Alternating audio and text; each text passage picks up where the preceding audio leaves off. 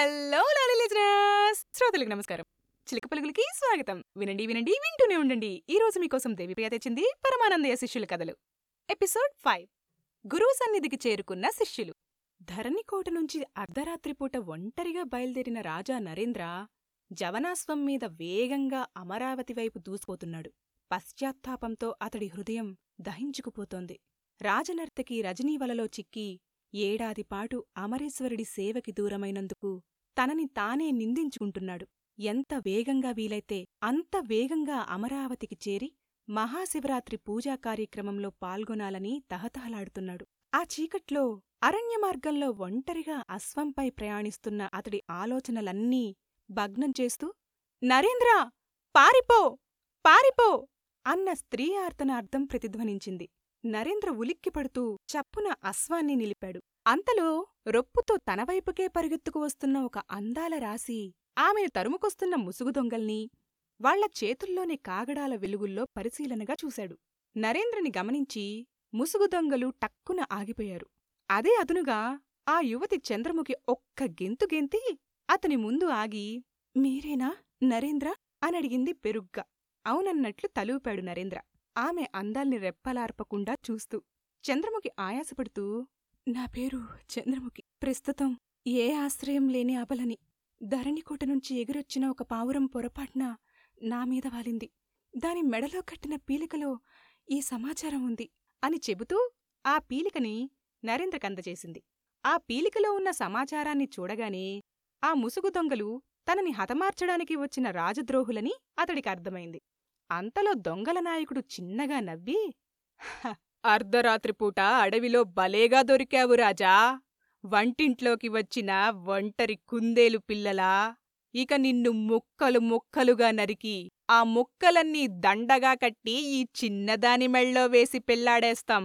వంతులవారీగా ఈ చకోరిని సొంతం చేసుకుంటాం అన్నాడు. అంతలో కాగడాలు పట్టుకున్న దొంగలు వలయంగా నరేంద్ర చుట్టూ నిలిచారు. నరేంద్ర పరిహాసం చేసి ఆహా ఈ చుక్క ఎవరి సొంతమవుతుందో తేల్చుకుందాం రండ్రా అంటూ వాళ్ళ మధ్యకి పరిగెత్తాడు. అదే సమయంలో అక్కడ కొందరు రాజభటులు కాగడాలతో వచ్చి రాజబంధువు వీర్రాజు తదితరుల్ని చుట్టుముట్టారు. ఆ సమయంలో భటులను చూడగానే వీర్రాజుకి గుండె ఆగిపోయినంత పనైంది. అయినా ధైర్యం తెచ్చుకుని ఇక్కడికెందుకొచ్చారు? అని అడిగాడు దళపతి అనుమానంగా అతడివైపు చూస్తూ ఆ ప్రశ్న అడగాల్సింది మేము. ఇంత రాత్రివేళ ఇటువైపెందుకొచ్చారు? అని ప్రశ్నించాడు. బైరాగి చప్పున జవాబిస్తూ తన్నులు తినడానికి అనేశాడు. దళపతి ఉలిక్కిపడి అంటే పన్నెండోసారా? అంటూ ఏడుగురు కొత్త వ్యక్తుల వైపు అనుమానంగా చూస్తూ మీరెవరు? అని ప్రశ్నించాడు. మరుక్షణం పరమానందయ్య శిష్యులం అని ఏడుగురు ఏకకంఠంతో పలికారు. దళపతి ఉలిక్కిపడ్డాడు. వీర్రాజు అదిరిపడ్డాడు. బైరాగి నిశ్చేష్టుడయ్యాడు. వాళ్ళు రాజగురువు పరమానందయ్య గారి శిష్యులా.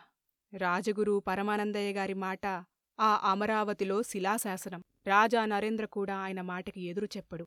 అలాంటి పరమానందయ్య గారి శిష్యులు ఈ రాజద్రోహులతో కలిసి కనిపించారంటే దళపతి తేర్కుని మీరెందుకొచ్చారు వీళ్ళతో అని అడిగాడు కోపంగా. ఆది బుద్ధిమంతుడైన విద్యార్థిలా చేతులు కట్టుకుని మేం రాలేదండి. మేం నీళ్ళ మధ్యలో ఉంటే ఈ బోండంగాడు ఈ కొత్తంగాడొచ్చి వెనకాలే రండి వెనకాలే రండి అన్నారండి. వెనకాలే వచ్చాం. అప్పుడేమో? అని చెప్తుంటే రెండోవాడు సోము కల్పించుకొని ఈ బోండంగాడేమో కూస్తా తన్నండి కూస్తా తన్నండి అన్నాడండి అంటుంటే దళపతి చప్పున వీర్రాజు వైపు చూసి కూశారా? ఏం కూశారు? అని అడిగాడు ఆశ్చర్యంగా. బైరాగి కల్పించుకొని ఎహె దళపతి అడుగుతుంటే మూతి బిగించుకుంటారేం? కుయ్యండే అన్నాడు ఈసడింపుగా. వెంటనే "స్, అని కూశాడు వీర్రాజు. అంతే ఏడుగురు ఒక్కసారిగా అతన్ని చుట్టుముట్టి మళ్ళీ కుమ్మేశారు. అదే సమయంలో అరణ్యం మధ్యన వలయాకారంలో రాజుకున్న అగ్నిజ్వాలల మధ్య ముసుగు దొంగలతో తలపడ్డాడు రాజా నరేంద్ర. దొంగల చేతుల్లోని కాగడాలు ఆ పోరాటంలో జారిపడి గెడ్డితో పాటు పొదరిల్లు అంటుకున్నాయి. ఆ అగ్నిజ్వాలల మధ్య దొంగలతో హోరాహోరీ పోరాటం చేస్తూనే రాజా నరేంద్ర అగ్నిజ్వాలలను అడవి అంతటా వ్యాపించకుండా ఆ మంటల మీదకే దొంగల్ని పొర్లించి మంటల్ని ఆపుచేస్తూ ఉన్నాడు. అతడి సాహస పరాక్రమాలకి తాళలేక పారిపోతూ పారిపోతూ అతడి మీదకి విసిరిన రాతిబండ ఫట్టుమని తలకి తగిలి అమ్మా! అని ఆక్రందిస్తూ కుప్పకూలాడు నరేంద్ర. అతడికి సంభవించిన ప్రమాదాన్ని చూస్తూ నరేంద్ర! అని ఆర్తనాదం చేసింది చంద్రముఖి. సరిగ్గా ఆ సమయంలో అమరేశ్వరస్వామి ఆలయ ప్రాంగణంలో రాజభటులు తమ ముందు నిలబెట్టిన ఏడుగురు వైపు ఆశ్చర్యంగా చూస్తూ మీరు నా శిష్యులా? అని అడిగారు పరమానందయ్య. కాదండి మీ శిష్యులం కాదు. మీ శిష్యులం కాదుగాక కాదు. నేను ఆది వీడు సోమ వాడు మంగళ. ఆ బూడిద ముఖంగాడు బుధ. ఈ గాడిద ముఖం వాడు గురు.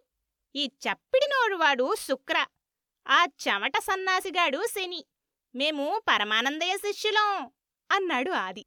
పరమానందయ్య చిరునవ్వుతో వాళ్ళ వైపు చూస్తూ ఆ పరమానందయ్యని నేనేనర్రా అన్నాడు. బుధ ఆయన్ని యగాదిగా విస్మయంగా చూస్తూ మరి మరి మీరే పరమానందయ్య అయితే ఆ ఈసీస్గాడు నోరు విప్పి చెప్పడేం? అని అడిగాడు. వైరాగి కల్పించుకుంటూ నోరు విప్పితే గుట్టు బయటపడుతుందని అంటుంటే వీర్రాజు అతణ్ణి వారించే ఉద్దేశంతో అన్నాడు. అంతే. అంటా కుమ్మయ్యండర్రాయ్ అని అరుస్తూ ఏడుగురు వీర్రాజుని చుట్టుముట్టి కుమ్మేశారు. భైరాగి కడుపుబ్బరం తగ్గినవాడిలా నిట్టూరుస్తూ హమ్మయ్య పద్నాలుగో కుమ్ముడు పూర్తి అనేశాడు. ఆ మాట విని విస్తుపోయాడు పరమానందయ్య. పద్నాలుగోసారా? అంటే అంటే తర్వాత ఏం జరిగిందో తెలుసుకోవాలంటే నెక్స్ట్ ఎపిసోడ్ ఖచ్చితంగా వినాలి. నచ్చిందా? అయితే సబ్స్క్రైబ్ చేసి సపోర్ట్ చేయండి. చేస్తారు కదూ?